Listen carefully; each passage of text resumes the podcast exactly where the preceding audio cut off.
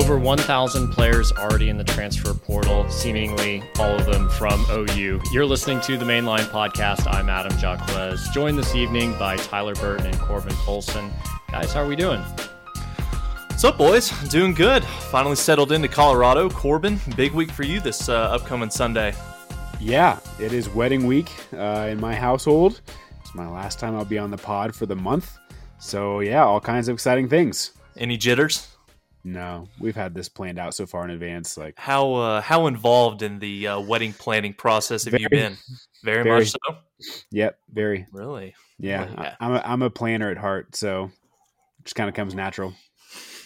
The playlist for the cocktail hour. Oh baby, it's gonna be very good. Sign me up.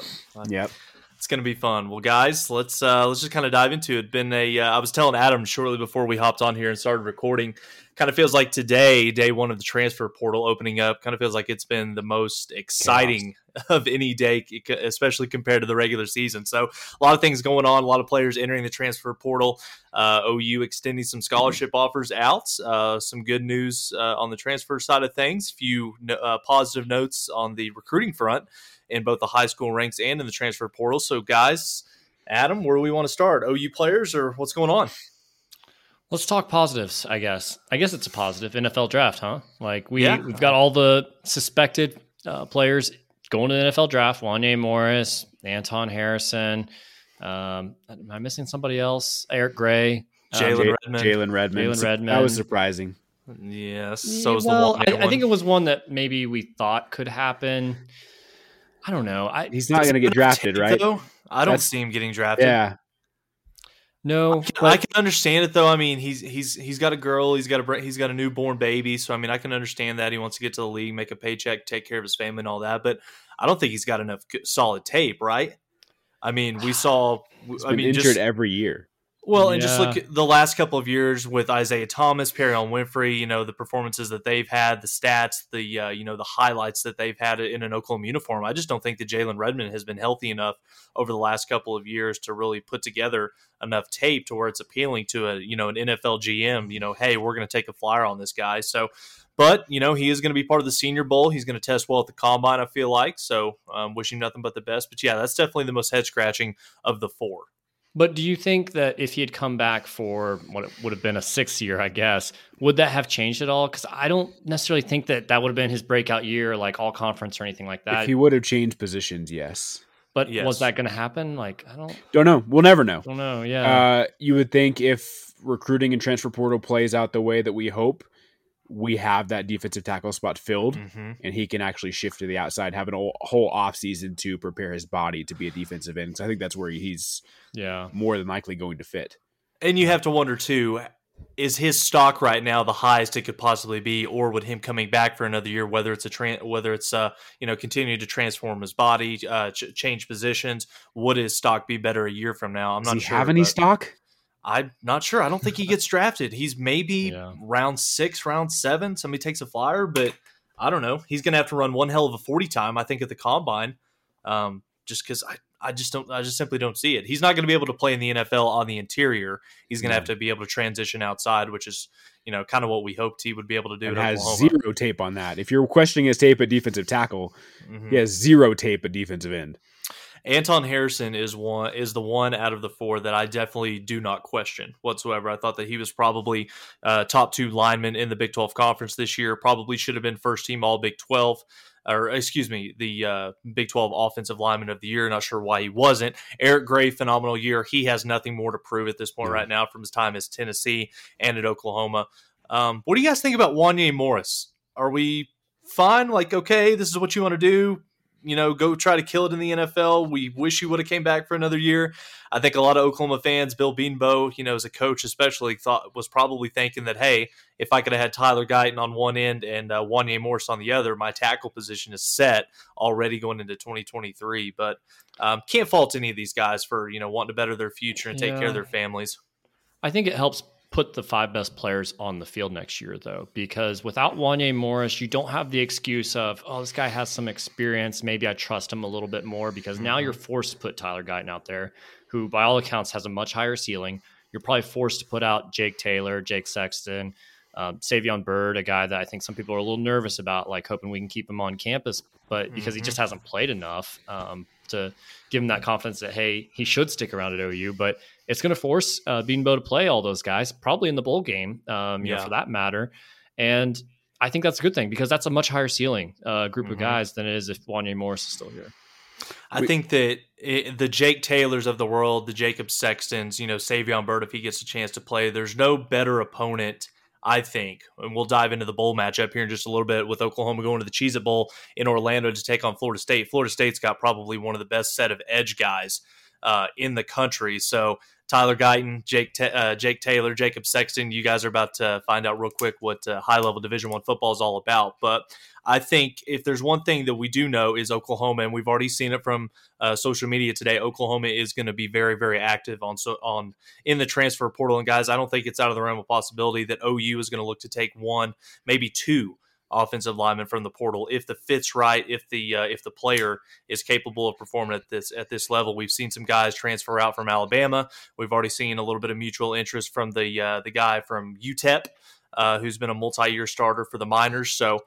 Can we get excited about that? I mean, like, I'm so tired of this, where it's like all these high end caliber guys hit the portal and we're not even like there's not even a, an ounce of interest in Oklahoma. It's all these guys that like, ooh, what could they do it at a big time program? And they don't work. They don't work.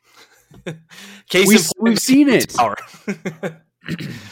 it's true. It's true. I mean, I, I think that you can't always consistently year in and year out bank on the transfer portal being able to solve your needs. You've got to continue to build your program from the high school recruiting ranks up. Um, Cayden Green is also another guy that you could expect to probably come in next year and at least fight for some time in the in the two deep rotation. Yeah. I think as far as the guys going to the NFL, the interesting storyline for me is the guys that haven't declared yet. Marvin Mims, Woody Washington, Dillon Gabriel had never has not committed to coming back to OU at this point. We're we're seeing some other guys stick around in college, like Michael Penix, uh, Devin Leary's transferring rather than going Kayshon to the NFL. Boutte.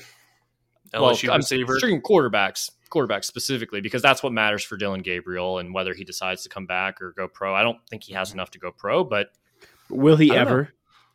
Yeah, that's that's kind of the question. Is like maybe this is the better class to jump. And I, Spencer Rattler's another guy that came out today. He was right on the fence as far as whether he was going to go pro or stay. And when you start looking at the class, it's starting to thin out. You know, with some guys that are coming back to college. So maybe this is the year or the opportunity to go pro.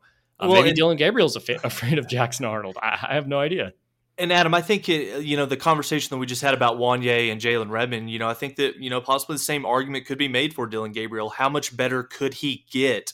And you know, with another year of experience and another year playing college football, is this the right time for him to just say, "Okay, I'm going to bet on myself. I'm going to uh, choose to go in the NFL draft"? But I think when you look at Woody, uh, DG, Marvin Mims, is no news good news. I think at this point right now, kind of feels like so. Wouldn't you think? Day one of the transfer portal opening up, you would think that if anybody really had serious interest in putting their name out there, they would do so on day one. Yeah, but all the, so, all of those guys have already said they're playing in the bowl game. So what's the urgency? Yeah, it's true. That's a good point. Here's good a thought on Dillon Gabriel. It could really backfire on him. Like his stock might be lower this time next year if he gets injured and Arnold comes in, or if you know Arnold just replaces him for bad play. Like mm-hmm. it's coming. Might, yeah, he might have zero chance of getting drafted next year if he gets replaced on the field. So mm-hmm. I mean that could be a consideration. I just don't I don't see it, guys. And I know obviously I hope I'm wrong. I just don't see him as an NFL quarterback. I mean, he's not even like I don't I wouldn't even put him in like a Chase Daniels category, and Chase Daniels was a backup his entire NFL career. Yeah. Mm-hmm. So I, I just don't see it. I hope I'm wrong. I hope obviously he's very successful, but I don't care if it's this year, next year, 10 years from now. I just don't see Dillon Gabriel like making an NFL impact. That said, is he better than Brock Purdy? Yes. And Brock Purdy just had a game on Sunday for the mm-hmm. Niners. Brock so, Purdy's a lot bigger. Yeah, 100%. But is his arm better? No. So I don't know. I mean, you never know. The NFL is weird. We expected Baker to have, you know, a solid NFL career. That's gone completely opposite. We expected Kyler to have a really good NFL career. NFL career. I think that's up in just question marks right now of what, th- what, he can be. So who knows? Yeah, I think it's all about the fit. Honestly, if Dillon Gabriel is going to have any chance, I think to you know have an impact, he's got to go to the right coach. He's got to go to the right team with the right scheme. You know, Baker, there's there's no greater example. I mean, he's on what he was on his what fifth head coach uh, in, in, four years or five yeah. years. So you know you're kind of behind the eight ball when you get drafted number one overall and go to Cleveland. Then your you know your career's kind of on a downward trajectory from there. Uh, but guys, looking at the current at the current roster right now, it looks like we're at a total of 13 players. Uh, from the OU squad right now that have entered the transfer portal. Four defensive backs, three defensive linemen, three wide receivers, one offensive lineman, and two quarterbacks guys, is this this is kind of what we expected? We Adam, you and I talked about this last week. Um, basically, you're a complete roster overturn. Uh, if you're not making an impact, if you're a guy that has already been here, uh, not just with one year uh, with Brent Venables, and you couldn't find your way on the field, but we're also seeing some guys on this list of 13 names that even when Lincoln Riley and Alex Grinch were here, they couldn't get on the field with them as well. So you're you're starting to see um, some players being processed out, uh, being told to find some different uh, find some different homes. And Venables through the transfer portal and the uh, 2023 recruiting class is going to start bringing in some guys that they think can contribute in a better way. Yeah, one thing that I thought was really interesting during the Clemson UNC game, they mentioned that Clemson leads the country in number of players played per game. And I have to think that OU was probably the opposite of that this year. We didn't see yeah. a lot of guys. We didn't see a lot of freshmen, and, and, the guys that transferred out were all third string or lower, pretty much, with the exception mm-hmm. of Theo Wease, who was there sometimes and then just non-existent other times. So I, I hope he goes off and, and kills it somewhere. Um, yeah, you know, he's gone through some injuries. He deserves it. The rest of the guys just didn't contribute. So it makes me wonder, like, what are we really going to be able to bring in? Because what are we able to sell at this point? we can't point to you know uh, a fourth receiver that was having a lot of success. We can't point to a third string defensive back that got a lot of playing time or anything like that. So, and, and there's a lot of positions too where I think we want to bring someone in to compete with Danny Stutsman and David Ugwoegbu if he comes back, um, and, and, along the offensive line to compete with Andrew Raym, for example. But mm-hmm. what kind of player is going to say, hey, you know, maybe it's a guy from the FCS or Group of Five school that had a lot of success at that level, and I'm kind of wishy washy on whether those guys are going to make an impact. But who's going to say, hey, I'm going to spend my last year in college competing for a chance to possibly start and make an NFL push, or maybe get beat out and just sit on the bench? You know, like what are we going to get? What kind of quality of player is that going to be? But Adam, that is what you're selling, right? I mean, that's got to be what your pitch is. If you're this coaching staff, it's not just we're you know we're looking for guys to come in uh, to you know bring added depth. We're looking for guys to come in that can compete for all 22 positions on the football field. Because after a six and six type season, yes, you kind of feel like there's probably a handful of guys, the Billy Bowmans, the Danny Stutsmans, Marvin Mims, if he comes back. Chances are those guys are penciled in. You can go ahead and call them starters for next year. But for, in my opinion there's not a single guy returning uh, on next year's roster when they show up to spring, uh, you know, spring football. Uh, you're not entitled to anything. You, just because you played this past season, you're not entitled to shit. So I think that that's as a coaching staff, that's what you're pitching to these guys. You know, it's yeah, not come but, in and you know try to fi- try to try. We'll try to get you into the rotation where we can get you some snaps in the games. No, you're coming in and we expect you to compete for a job. Yeah, ex- well, exactly. That's what they're going to pitch them. But that stud group of five linebacker that's looking to move up to the next level and get an audition for the NFL, he's going to look at the roster. He's going to do his, his homework and say, David Ugwoegbu started all these games and played pretty much every snap. Can I trust the coaching staff that I'm going to get that opportunity? Or should I go down the road to Arizona or South Carolina or whatever, where they just lost their starter and it truly is up for grabs? Yeah. I don't know. That's a, that's a fair point. Corbin? Throw on some David Ugwoegbu film, and you should feel very confident in your playing time abilities at the University of Oklahoma. Um, I don't know. I, I think it's a tough sell. The fact that eh, we all know that if, if you have not already been working in the transfer portal, you're dead now. Mm-hmm. You're dead. Any any any top tier guy of the transfer portal, if you're not already in on him, you're dead. So I just I, I tweeted it in, in, our group chat today, or I, I, I texted it to you guys. I just refuse to believe that any major contributor out of the transfer portal is going to be coming to Oklahoma. We've just never we just haven't seen it outside of probably the quarterback position, which has to so, be a major contributor. Like Key Lawrence, was he a major contributor? Uh, maybe you could take a flyer on that. That might be stretching it a little bit, but I mean, he's a guy that plays meaningful reps week in and week out. I think CJ um, Coldon was more of an impact player. I he only agree. played the last six games of the year, basically. Yeah, and I mean, I, I- wouldn't, I wouldn't necessarily call this guy an impact player, but McKade Mettauer did start every single game this season. Now certainly wasn't impactful. that I will agree with you on that, but Adam, I don't think you're wrong in a sense where, yes, BV's guys are going to be two thirds of the roster next year. But like, what do we expect from this team anyway? I don't expect this team to be that much better next year. And so I, I, I agree with like you can't use this as an excuse, but I think there'll be plenty of other excuses to go out there just because I, I think this team is probably an eight nine win team next year at best. Well, and I think that that's progress. I don't think moving forward, you. I think you're exactly right, Adam. I don't think you can continue to use the argument that these are no, these aren't Brent's guys. That there's a, huge amount of the roster, percentage wise, that's left over from the previous, you know, coaching and coaching staff. So, um, but I do, I do think that going into next season, especially from what we've witnessed over the last four months, regardless of who's on the roster next year, based on coaching alone in another year in the scheme, another year with the strength and conditioning staff, this team has got to look better than they have, than they have over the last four months. They've got to play better. They've got to win more ball games. You can't put out another stinker six and six, seven and five year uh, like what we saw, you know, for, from the past few months. So as long as this team does, you know, win eight, nine, maybe ten games, you're fighting for a berth in Arlington. Then I think that you could seriously say that the that this coaching staff and this program are taking steps in the right direction. I feel dirty, like even thinking that I might agree with you on that because eight to nine wins is just so unacceptable for a program like OU. I think for me, and I agree with Corbin's point that I just am not holding my breath on the transfer portal. And maybe I'm a little bit jilted based off of the results from this past season. And maybe that truly was Brent Venables being late to the job and having, uh, you know, uh, just late to the party of getting those transfers. Because, like you mentioned, if you haven't done your work at this point, you're dead. Like, Mhm. So maybe that is going to change things. Maybe we will get more impactful transfers.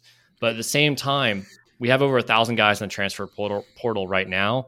I think there's maybe like 50 to 100 that are really actual quality guys that could probably help a program like OU. And OU's not getting, you know, a huge chunk of those guys, in my opinion. You've heard So- nothing on any of them. yeah. Nothing. So I just I just don't believe that the portal is going to help you. I really think it's going to be an off season of internal development, and I'm going to repeat this line for the next seven eight months because I think that's where this team gets better.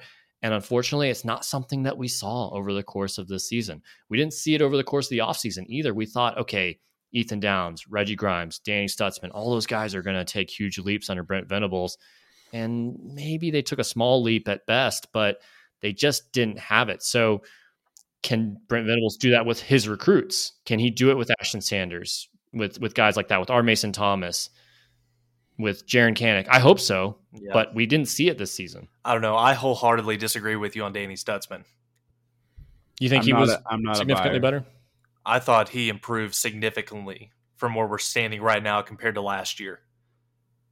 And leading He was a the freshman last year. He played sparingly last year, but even go all the way Yeah. back to game one, you know, against you know Kent Staler this season. I think that you know I, I thought that Danny took tremendous strides this year. To me, I think he had some good moments. Ethan Downs got think- better as the year went on. Now Reggie, he Reggie Grimes, you can uh, yes, I completely Yeah. agree with you on Reggie Grimes. He disappeared. I don't know if he got back on the team bus from after Lincoln, Nebraska, but don't know. Yeah. It, Danny Stutsman to me kind of seems like the result of well, somebody has to make the tackle. So he has some overinflated stats um, I agree. because he had some really bad moments. For for every good moment he had, for every two good moments he had, he probably had one equally bad moment. I I The, do. the question question is is is Danny Stutsman a guy you envision on a conference or playoff team at a linebacker position? And the answer is clearly no. I'm just not there yet. I think he's got all the tools, and again, he's a sophomore. We'll let's see what he does next year. But I think that looks Venables. tiny. I understand that. Give it another year with Schmitty. I get, I get, I get what you're I'm not saying. talking muscles. I think I'm just talking stature. Okay. He he is not like compare compare him to and and it's hard to do, but if our level of expectation is national championship, Mhm. compare him to what you just saw from Michigan, Ohio State. I think Ohio State's probably been a stretch. Georgia, TCU, all those linebackers look. Different. I completely agree with you, but I think that we all have to sit here and agree that the that the caliber of player that Danny Stutsman was coming out of high school is not even re- remotely close to what Alabama and Georgia recruiting at linebacker position at a year in year out basis. He was a four star, right? Yeah, uh, I believe he was a three. I think he was a three. I think he was a because I think a lot of people talked about how he was a diamond in the rough, and it was a great evaluation by Alex Grinch. Which I don't think three we star wanna, you. We don't want to talk about Alex Grinch defenses anymore. Maybe maybe we do after the stinker that they put out in Vegas over yeah. the weekend. But I don't know. I, I, Adam, you, you do make a good point, and you know I, I agree with you on this. You know, six wins this year. You know, going into next season, I think it is realistic expectations to expect this group to win eight or nine ball games. But I also think that I don't, in my opinion, at least, you know, as we stand on December 5th, I, I think that the Big 12 is going to take a step back. I don't think it's going to be near as competitive as it was compared to this season because you look at some of the teams, particularly at the top of the conference, you know, TCU is a very senior driven team. They're going to lose a lot of guys this year. It's tremendous what Sonny Dykes has done in year one. K State's going to be losing a lot of leadership off of that team. Uh, Texas, they're going to be losing Bijan Robinson. Xavier Worthy looks like he's going to be going elsewhere. They're going to lose a lot of key contributors off the defense. There's a shit show going on right now in Stillwater that I'm sure we could we could uh, divulge a lot of time into. So I think that is that what we're banking on. All I'm saying that's that's that's what's our our success. I don't want to. I don't want to bank on it. I'm just saying that that's that's realistic. Hopefully these teams. Hopefully these teams lose some guys, so OU can have a more of a chance to to win a conference championship. I think that with what Oklahoma showed this year, if they make a handful of plays, if those handful of plays go our way as opposed to the other one, then this is a 9 10 win team. All I'm saying is that competitive wise, from top to bottom, the Big 12 next year, I don't think it's going to be near as strong consistently as what we saw from the 2022 season. Yeah. See, for me, I'm more relying on what is Brent Venables going to squeeze out of this team. For sure. Like, and and we just didn't see that attribute as a mm-hmm. coach mm-hmm. this year. We saw him constantly trying to ram that square peg into a round hole, mm-hmm. and it just didn't fit. And so I'm hopeful that now he has a piece, he has a square peg for a square hole potentially. Mm-hmm. But man, like we had a wasted year, in my opinion, this year. Like we, the culture was there by all accounts. The culture was good, even with all the losses. There wasn't a lot of issues there, mm-hmm. but I don't know. Like I, I do wonder in a at a place like this where you have no if you're Brent Venables, you have no uh, maybe outside of Brayden Willis, you have no leadership internally on this team to take them where you're trying to take them the culture of the, the, the, of the juniors and seniors that did not come in under Brent Venables, the Lincoln Riley culture, I think we all can agree was not very positive, and we saw it in Vegas last weekend. It's it, that was Oklahoma from the past four years, mm-hmm. one hundred percent. So I think until these younger guys who have been through Brent Venables' culture, been through the the the discipline that BV requires until they get into the junior and senior levels, this program is going to be exactly what we saw this past year. Because I do think the internal dynamics mm-hmm. of a mm-hmm. locker room, we've all been in locker rooms, the internal dynamics of a locker room and the leadership from the top as far as players on the field 1000% matters. And until that culture kind of removes itself, I don't expect anything from this program. And, and so, so, what I'm saying, to be very clear, this program is very relevant, irrelevant for the next three years. That is what I'm banking on. I'm not sure I'm I don't think I'm that far with you, but I, I do kind of want to piggyback on what do you have what do you have to give you confidence that things are going to change? The fact that for the better part of the last 22 years, Oklahoma's consistently been a relevant football team. They've been towards the. I don't know if been, that means much. They've been in a hierarchy uh, in the things have changed ranks. so fast with with like the transfer portal and everything that like I don't know. It, it feels like we we tore down a lot of what was already there. Mm-hmm. TCU's going to the playoff. Yeah, hopefully we're rebuilding something better in its place, but we just didn't get a lot of hope this Mm-mm. this season to, to say, hey, we're going in the right direction. Instead, we saw first year coaches at TCU go to the playoff, at LSU go to the SEC championship game. At Notre Dame, you know, they got a little rocky, but they found their footing and they look mm-hmm. solid under Marcus Freeman at this point. We saw so and Texas Tech beat OU. They look like they're heading in the right direction everybody looks like they're heading in the right direction outside of Brent Venables and OU probably. And there were some high expectations. So I, am still hopeful. I still think like I said last week, I still think Brent is the guy, but man, it's like he he pushed us backwards this year and made a lot of mistakes in the process. Mm-hmm. And I mm-hmm. hope he can step back and and look in a mirror and say, "Hey, here's what I did wrong. Here's what I need to change." But I, I don't have a whole lot of hope because we saw the same things continue over and mm-hmm. over and over and over again. So I just wonder, like, will it actually change? I do kind of want to get your guys' thoughts on the backup quarterback situation, particularly Nick Evers oh, deciding to enter the transfer portal. That's been probably one of the most talked about, uh, basically the biggest talking point on social media over the last 72 hours with the OU fan base. Just kind of what are your guys' thoughts on Nick Evers? Uh, it's to me, it's a it's a lot worse. The the fan base is making it out to be a lot worse. It's a I guess they're making it an indictment uh, on this coaching staff, particularly Jeff Lebby, as far as mismanaging the quarterback room. What are your guys' thoughts on that? Because I think I'm on the opposite side compared to you two. I think Adam hit the nail on the head when he was talking about earlier and like why would transfer portal kids come here? This staff showed zero ability to play other guys mm-hmm. in the system that's exactly why Nick left. Do I think that if Nick had an entire half against Texas, would we, he be feeling different about a situation? No, I don't. Because I think we saw what Nick Evers was as a true freshman in this system that he just wasn't ready. And that's fine. Like, I don't think any of us expected it. But why not give the kid a chance? That's that's my only thing. And I think that's probably all he was asking for was like, just give me a chance. If I go out there and I fall on my face, like that's on me. But like not giving me the opportunity to go improve myself that's all he was asking for, and more power to him. Move on somewhere that's going to give you that opportunity. There's a lot of talk of, well, he wasn't ready, and that's why he didn't get to play, and it, it's his fault for that. And it's probably true. He probably wasn't ready. We really didn't get to see enough of him. But right. to put it an analogy here, I have a bunch of little nephews that are all under the age of 10 years old, and they're constantly saying they can do things that I know they can't do, like touch the ceiling when they jump, for example. And I could just constantly say, no, you can't, no, you can't, no, you can't but that doesn't prove anything to them. I just say, hey, do it then. And they can't do it. And that's kind of what I think needed to happen with Nick Evers there. Nothing was working in the first half. That game was over in the second quarter against Texas.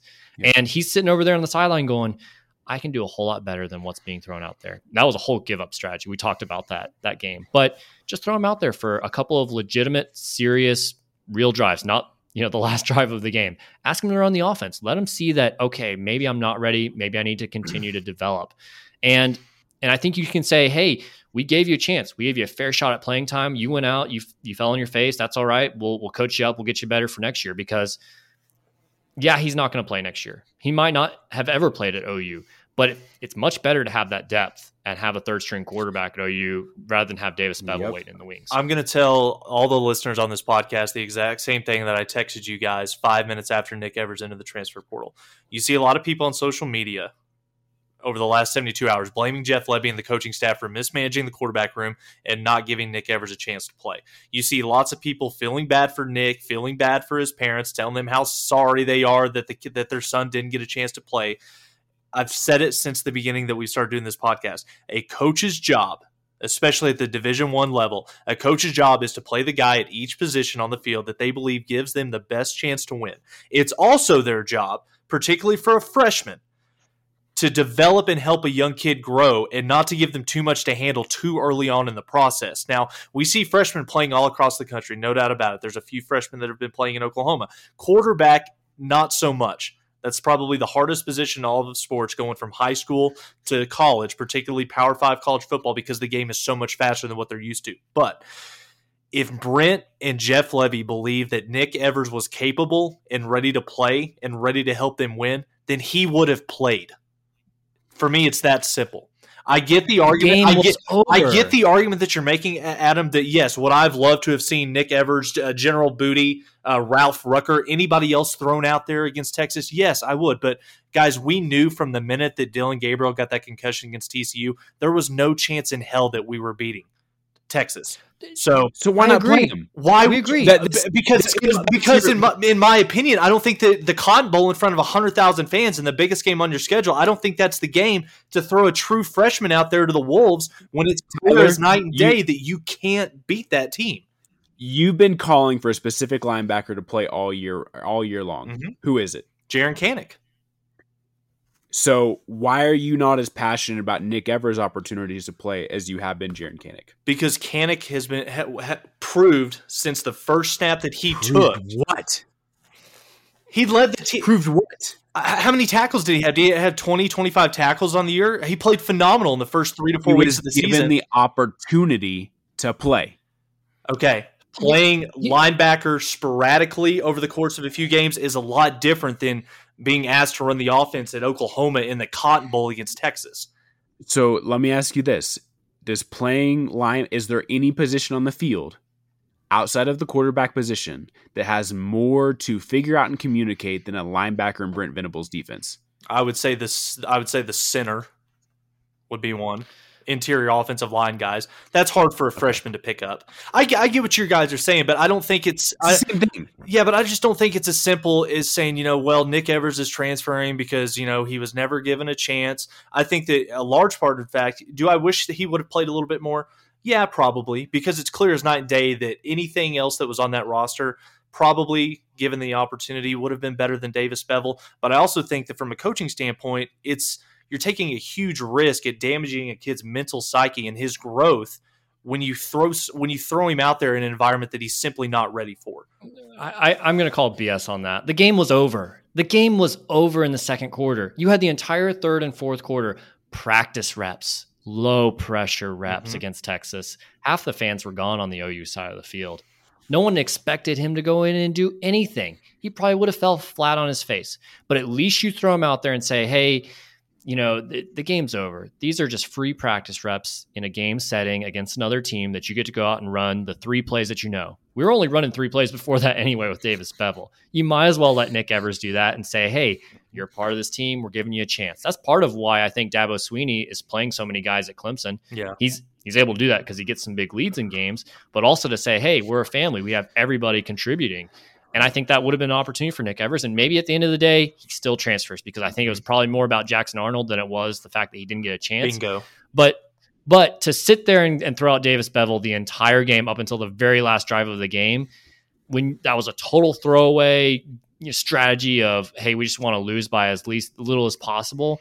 At least throw Nick Evers a bone and give him a chance when he's sitting over there on the sideline going, "Hey, I could probably do something." Like let him go out and and fail on his you know on his face and and let him prove that. I don't necessarily disagree with all of that, Adam, but I can't fault the coaches for not wanting to throw a true freshman out there at the quarterback position.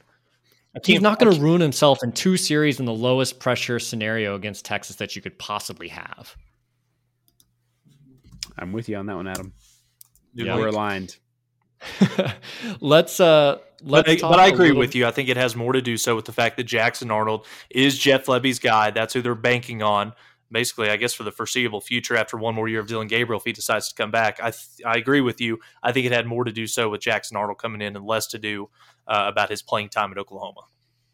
Yeah, let's let's talk a little bit about recruiting. I guess nothing super interesting happening. We're just kind of all in a holding pattern in regards to David Hicks, who. I'm not holding my breath on. I'm giving that less than a 10% chance.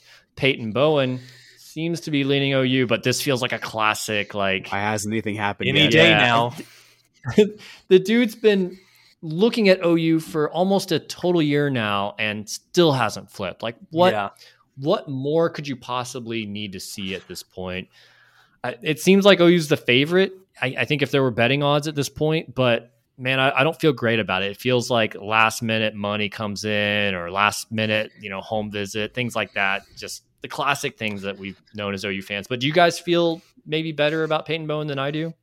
It definitely feels like it's been a full court press for the last few months. And we found out today OU it kind of looks like they're doing anything and everything that they can. They're trying to sweeten the deal. Looks like they're going to offer the the Landon Sides kid, uh, the really good receiver out of Denton Guyer, preferred walk on spot. So um, you know, from a lot of people that you that you hear from, he's another guy that's really close with Peyton Bowen on that Denton Guyer football team. So just continuing to uh, put more bullets in the chamber, having Jackson Arnold coming in, Peyton Bowen's girlfriend signed on to play soccer at Oklahoma. Uh, if, do I think he ends up signing with OU? Probably yes, but I, I we've been burned by this too many times for me to truly get my hopes up on it. I'm in full agreement. It, it's why it hasn't happened yet. Mm-hmm. There's nothing more OU can say. There's nothing more A and M can say. There's nothing more than Notre Dame can say. You just got to make a decision at this point.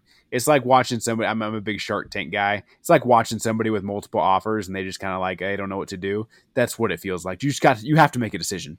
At yep. some point, you just got to make a call. It was supposed to be like he wasn't going to take any in-home visits, and then now he's taking in-home visits. Like, just dude, just make a decision. Yeah, yeah, yeah. The longer it goes, I mean, it's time kills all deals. Yep. Mm-hmm. Yeah. So, but but the, you know, guys, is high on OU, but that could change. Yeah, but you know, guys, we have seen some crystal balls coming in all day, both in the high school ranks and in the transfer portal. Uh, Celia Kana uh, seems like it's trending in a positive direction uh, with Brent Venables doing an, an in-home visit in the coming days with the talented four-star linebacker. Um, and then you know, guys, you've got the McCullough brothers, four-star 2023 linebacker uh, Day, I assume is how you pronounce his name. Six foot two, 220 pounds, out of South Bend, Indiana. Uh, a guy that has received multiple crystal balls to flip from his commitment to Cincinnati to Oklahoma, and then his brother, uh, who's just a couple years older, and he was uh, Dasan McCullough, six foot five, 235 pound edge guy. He's the Indiana transfer, played in all 12 games for the Hoosiers and racked up 49 tackles, six and a half for loss, and four sacks guys, if you can figure out a way to get a package deal, get those two brothers on campus, I think that not just at the inside linebacker position where you're getting quality depth, but you're also getting a solid piece uh, at the defensive end position, what, like we just lost into Clayton Smith, Joseph Wette. You're adding, in my opinion, a guy that is better uh, and definitely a lot more proven with already having one year Power Five experience to that defensive end room with Miguel Chavis. Guys, there's a familiar name that in the transfer portal that has gotten a lot of attention today. That's Austin Stogner. Oh boy. Enlighten me, guys. Stogner transferred out of this program with this new staff was basically already hired. Mm-hmm. And now he's coming back. Make this make sense. Was he hurt at South Carolina this year? Because he didn't have very many catches and he only had one touchdown. He played in all uh, 12 games. He did have um, Jaheim Bell that uh, was also tied in there. Okay. I wouldn't call him productive, 261 yards and three touchdowns. So it's not like Bell was some phenomenal All American that was just ahead yeah. of him. Yeah. If my memory serves me correctly, I think he's got a brother that's enrolled in school at OU. Maybe want, maybe get back closer to his brother. Maybe wants to maybe he's homesick, wants to get back closer to the Dallas area. I'm not sure but maybe sees Brayden. Well, and, and, I guess one other argument I can make on that is he saw how good of a year Brayden Willis had in this Jeff Lebby scheme. Maybe he thinks that he can come back in and have a similar performance. Now he's not he's even not, he's not Brayden Willis. He's not Brayden. he's definitely not blocking like Brayden Willis is. No. Maybe he can be a more effective pass catcher down the field, which that's going to be hard to do. Brayden had one hell of a season. I I simply don't understand it. I don't. I don't know if you take him knowing he just has one year left. I mean, is he much better than Jace Llewellyn, Caden Helms, what you've got coming in? I'm not sure. Yeah. That is interesting. I mean, though. I'm unsure if his injury from 2020 is what's slowing him down or the fact that he's playing with Spencer Rattler. Could be both. But I mean, he's nice depth. I think we need some depth at tight end. Mm-hmm. So I'll welcome him back. I, I, just don't, I have no idea what type of expectations to really put on him. Can Schmitty put on 80 pounds and turn into a lineman? we need we need some more line little, Lane, little Lane Johnson blast from the past. but I think that it is going to be interesting. Like we alluded to, we've got four guys going to the NFL draft so far. 13 players in the transfer portal, so you've got 17 right there. You've got at least what is it, eight to 10 guys that have ran out of eligibility. I think Bob Przybyla is doing a really nice job keeping up with that on Soonerscoop.com. So between the 2023 recruiting class, that's not enough to basically plug all the holes that you've got. You've got to go out there and probably get at least double digit guys from the transfer portal.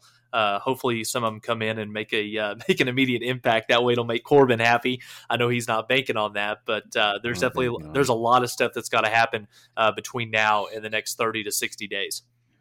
Tyler, let's talk Cheez-Its. Oh, this is a bad matchup. This is not good. Cheesy. This is not this is not good, guys, especially with the opt-outs that we've had. Yes, Oklahoma is going to the Cheez It Bowl in Orlando December 29th to take on the number 13 Florida State Seminoles. Florida State right now, Vegas odds have them as a seven and a half point favorite. And guys, just a quick look at the Noles, nine and three on the season, finished second in the ACC Atlantic Division, a couple games behind the Clemson Tigers. Three losses though on their schedule by combined 18 points against Wake, NC State, and Clemson. Clemson. That's not bad. All three of those opponents were ranked at the time that the Noles played them.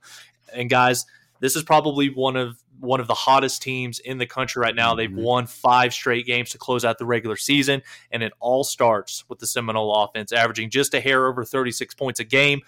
When you talk about some of the true dual threat quarterbacks that are playing their best football right now across the country, uh, one name that's got to be mentioned is the Seminoles starting quarterback, and that is Jordan Travis, a guy that I expect him to give, from what we've seen OU do against mobile quarterbacks this year, particularly Adrian Martinez. Uh, you know, Spencer Sanders didn't have his best game. Max Duggan played phenomenal. Uh, Jordan Travis is a guy that gives Oklahoma defenses this year fits. So uh, it's going to be a lot of fun to watch. And guys, one thing we talked about Jalen Redmond not being part of the front seven this year um, or this bowl season. Florida State's averaging 218 rushing yards a game. That's nearly five and a half yards a carry. They've got four guys with 75 plus carries and at least five touchdowns or more.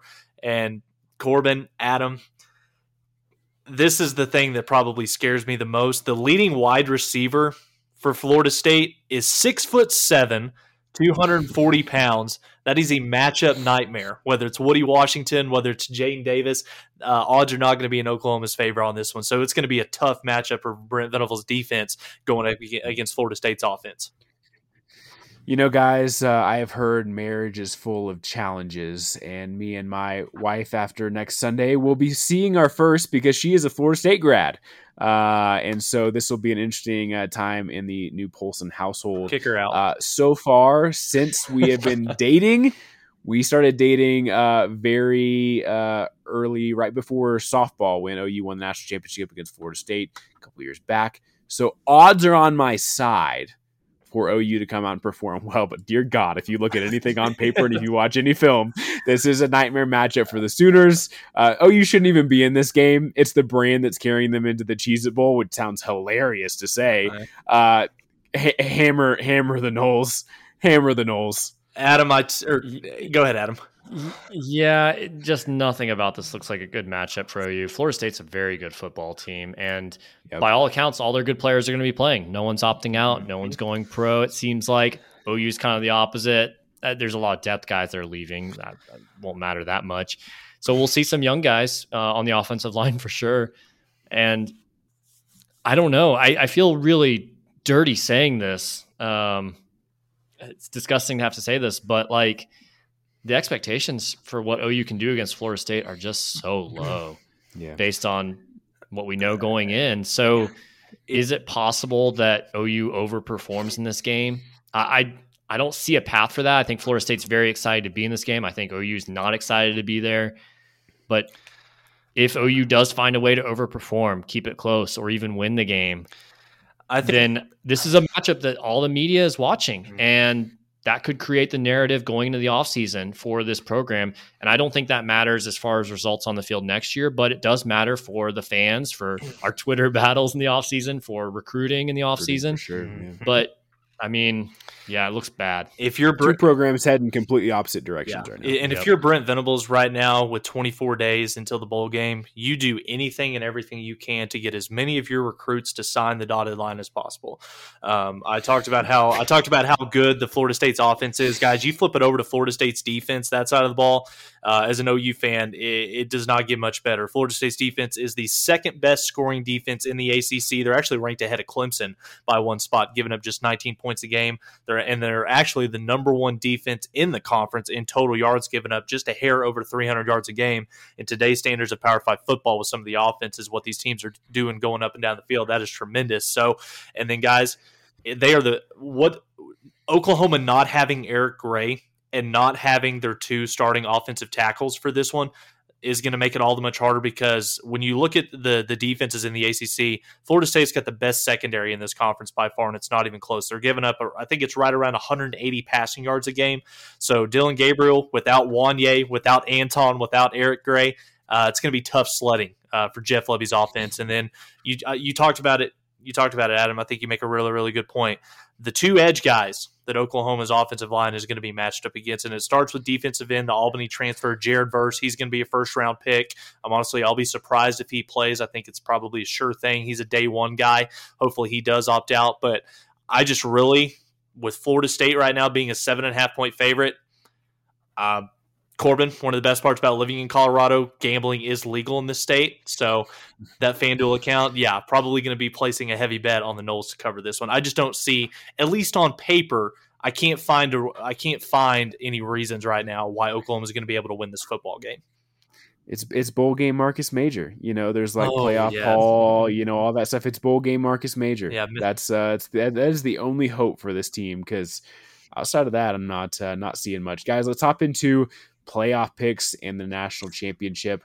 Uh, Tyler, start with you. Who do you have winning uh, the playoff games, and who is your eventual national champion? Uh, yeah, starting uh, with the uh, battle up at the Peach Bowl in Atlanta. Number one, Georgia, six and a half point favorite against the Ohio State Buckeyes. Uh, I think that one of the things that is going to be interesting about this particular game you know, guys, Tennessee with Hin- when Hendon Hooker was completely healthy when they went to Athens to take on the Bulldogs, everybody thought that that was going to be, you know, uh, that was going to be a realistic chance for an upset. Tennessee couldn't move the ball in Georgia whatsoever for the better part of four quarters. So, what makes you think Ohio State, without Jackson Smith-Njigba, uh, with you know a banged up TreVeyon Henderson, what gives you confidence that Ohio State's going to be able to do that? Now, I think on paper the Buckeyes can can match up pretty well mm-hmm. athletically uh, with Georgia. But if there's one thing that we've seen, you know, especially this year, Georgia's got so much quality talent, not just at the starting positions, but they've got so much quality depth built up. It's hard for a team to stay with Georgia for four quarters. They eventually, you know, impose their dominance and they break your will. So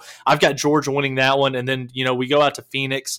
Uh, Michigan is currently, I think Corbin has got it set right now. Michigan's a seven and a half point favorite over the Horn Frogs. How can TCU win this game? Um, in my opinion, Michigan is a more talented, more physical version of K State, which that's a team that's given T- uh, TCU fits twice uh, so far this year. So I don't know, maybe a month to prepare. You give Sonny Dykes, you know, a little bit more time to, to get this team ready. Both teams should come in extremely healthy. Uh, you never know what a team's going to look like coming off of a significant layoff. But at this point right now, I think you're looking at a Georgia Michigan uh, national championship game. And I think you're going to be looking at a very, very similar outcome to what we saw when Georgia played Michigan in the semifinals last year. Um, Georgia's the superior talented team. I think that they've got the better coaching staff. I think that they've got the better quarterback. So I think Georgia runs away with it this year. Adam? I'll I'll disagree because when I pick the same as Tyler, I typically lose. So yeah, do, you don't want to uh, you, you, don't want to pick again. I'll take I'll take Ohio State over Georgia. Uh, Georgia is a really good team, I, I don't know. I just wonder if we've seen their best. I don't. I don't know if we've seen their best game all year. Maybe against Tennessee, I guess. But Oregon, Oregon, Oregon. Yeah. I, they there's nothing about LSU. it. yeah, there's nothing. Fifty. yeah, there's just nothing about Ohio State that gives me confidence about them. But just to be different, I'll take I'll take Ohio State just because I feel like Georgia is kind of like just lollygagging and coasting their way. And I wonder if that could bite them against a team that could get up 21 nothing, you know, in the blink of an eye and then be like, oh crap, like now we have to play. So I'll be yeah. different there. And because of that, I think Michigan will beat TCU, and I, I think Michigan will, wow. will be able to take a rematch. I think this Michigan team is better than last year's Michigan team. So even if they do match up with Georgia, I think it is a closer game. Uh, although at that point it's probably a, a, coin flip, but I'll take I'll take Michigan to be different. I do think Ohio State has the potential to beat Georgia, um, just because of what they have on the offensive side of the ball. I mean, Marvin Harrison's the best wide receiver in the country. Uh, CJ Stroud has the ability to beat a Georgia defense. I just don't think it happens. And what we have seen is when Georgia is ready to play, nobody's beating them. Nobody's beaten them this year. Mm-hmm. Um, and so, yeah, give me the Bulldogs and give me Michigan. I don't think TCU stands a chance against Michigan, if you want be honest. Uh, so, and I and I, I agree with Tyler to an extent. I think it's a closer game than what it is was last year between Georgia and Michigan. Mm-hmm. But you are not going to line up and beat Georgia at their own game. It's what we used to say about Bama for over the past decade. You're not going to line up against them and beat them in their own strategy. It's just not possible. And do I think that uh, JJ McCarthy is going to, you know, light up the Georgia defense? Absolutely not. And so I just don't I just don't think that's possible. So I have Georgia winning back-to-back titles. If they come ready to play, yeah. they are not going to lose. Yeah. Well, and and you know, guys, you make a really good point. Um, when you think about some of the home field atmospheres, you know, we all know about LSU when they play in New Orleans, you know, for bowl games. This is a very, it's a very similar uh, outcome, very mm-hmm. similar field when Georgia gets to play in Atlanta in the in the Superdome. So, um, but I will say this, and you know, this I don't think this is too much of a hot take. I think that Georgia going up against Ohio State, I think that the Buckeyes are more of a challenge to Georgia because of what they can do stylistically on the offensive yep. side of the football than anything that Michigan or TCU could throw at them. So it's going to be a lot of fun to watch, but I expect Georgia to to go back to back. Guys, let's hoops. transition real quick to uh, to hoops. Yeah. A quick update on men's hoops. It is that time of year, guys. Uh, six and two for this OU uh, basketball team with losses to Sam Houston State, who is seven and one on the year. I think that's actually turning out to be a somewhat quality loss. We'll see how they finish out the season. But a really poor loss to Villanova last weekend uh, up in Philadelphia. Villanova is not the Villanova you you know have heard of for the past, you know, 20 years. Villanova is three and five right now with that win against the Sooners. Really, really bad loss. But guys, so much opportunity here to make up for that with Arkansas, Florida, Texas, all here in December. So plenty of opportunities for the Sooners to add some quality wins to uh, their their resume here. They did win the ESPN Invitational down in Florida. I think it was kind of a mix of very mediocre teams um, down there in Orlando. But guys, uh, early thoughts on this men's basketball team? I think this team goes as far as Tanner Groves will allow them to go. Well, that's once. scary. yeah, I know. because, and I'm probably the biggest Tanner Groves hater out there um, because I think, I guess in my mind, we were sold a bigger, you know, uh, bill of goods than what we actually got when he came to OU. And once he gets up to those bigger, more athletic post players that we see in Big 12 conference, he sometimes disappears. So far, I think he's been a little bit more consistent this year. His three point shooting, not great, 28%. Jacob Groves been a little bit better. I think he's a slightly pleasant surprise so far. He's shown a little more consistency. And then Grant Sherfield, I think I kind of view him as like the Mo Gibson replacement, but more consistency there. We haven't seen him go off, so I don't know what his ceiling necessarily is, but I think yeah. his floor is definitely higher than Mo Gibson.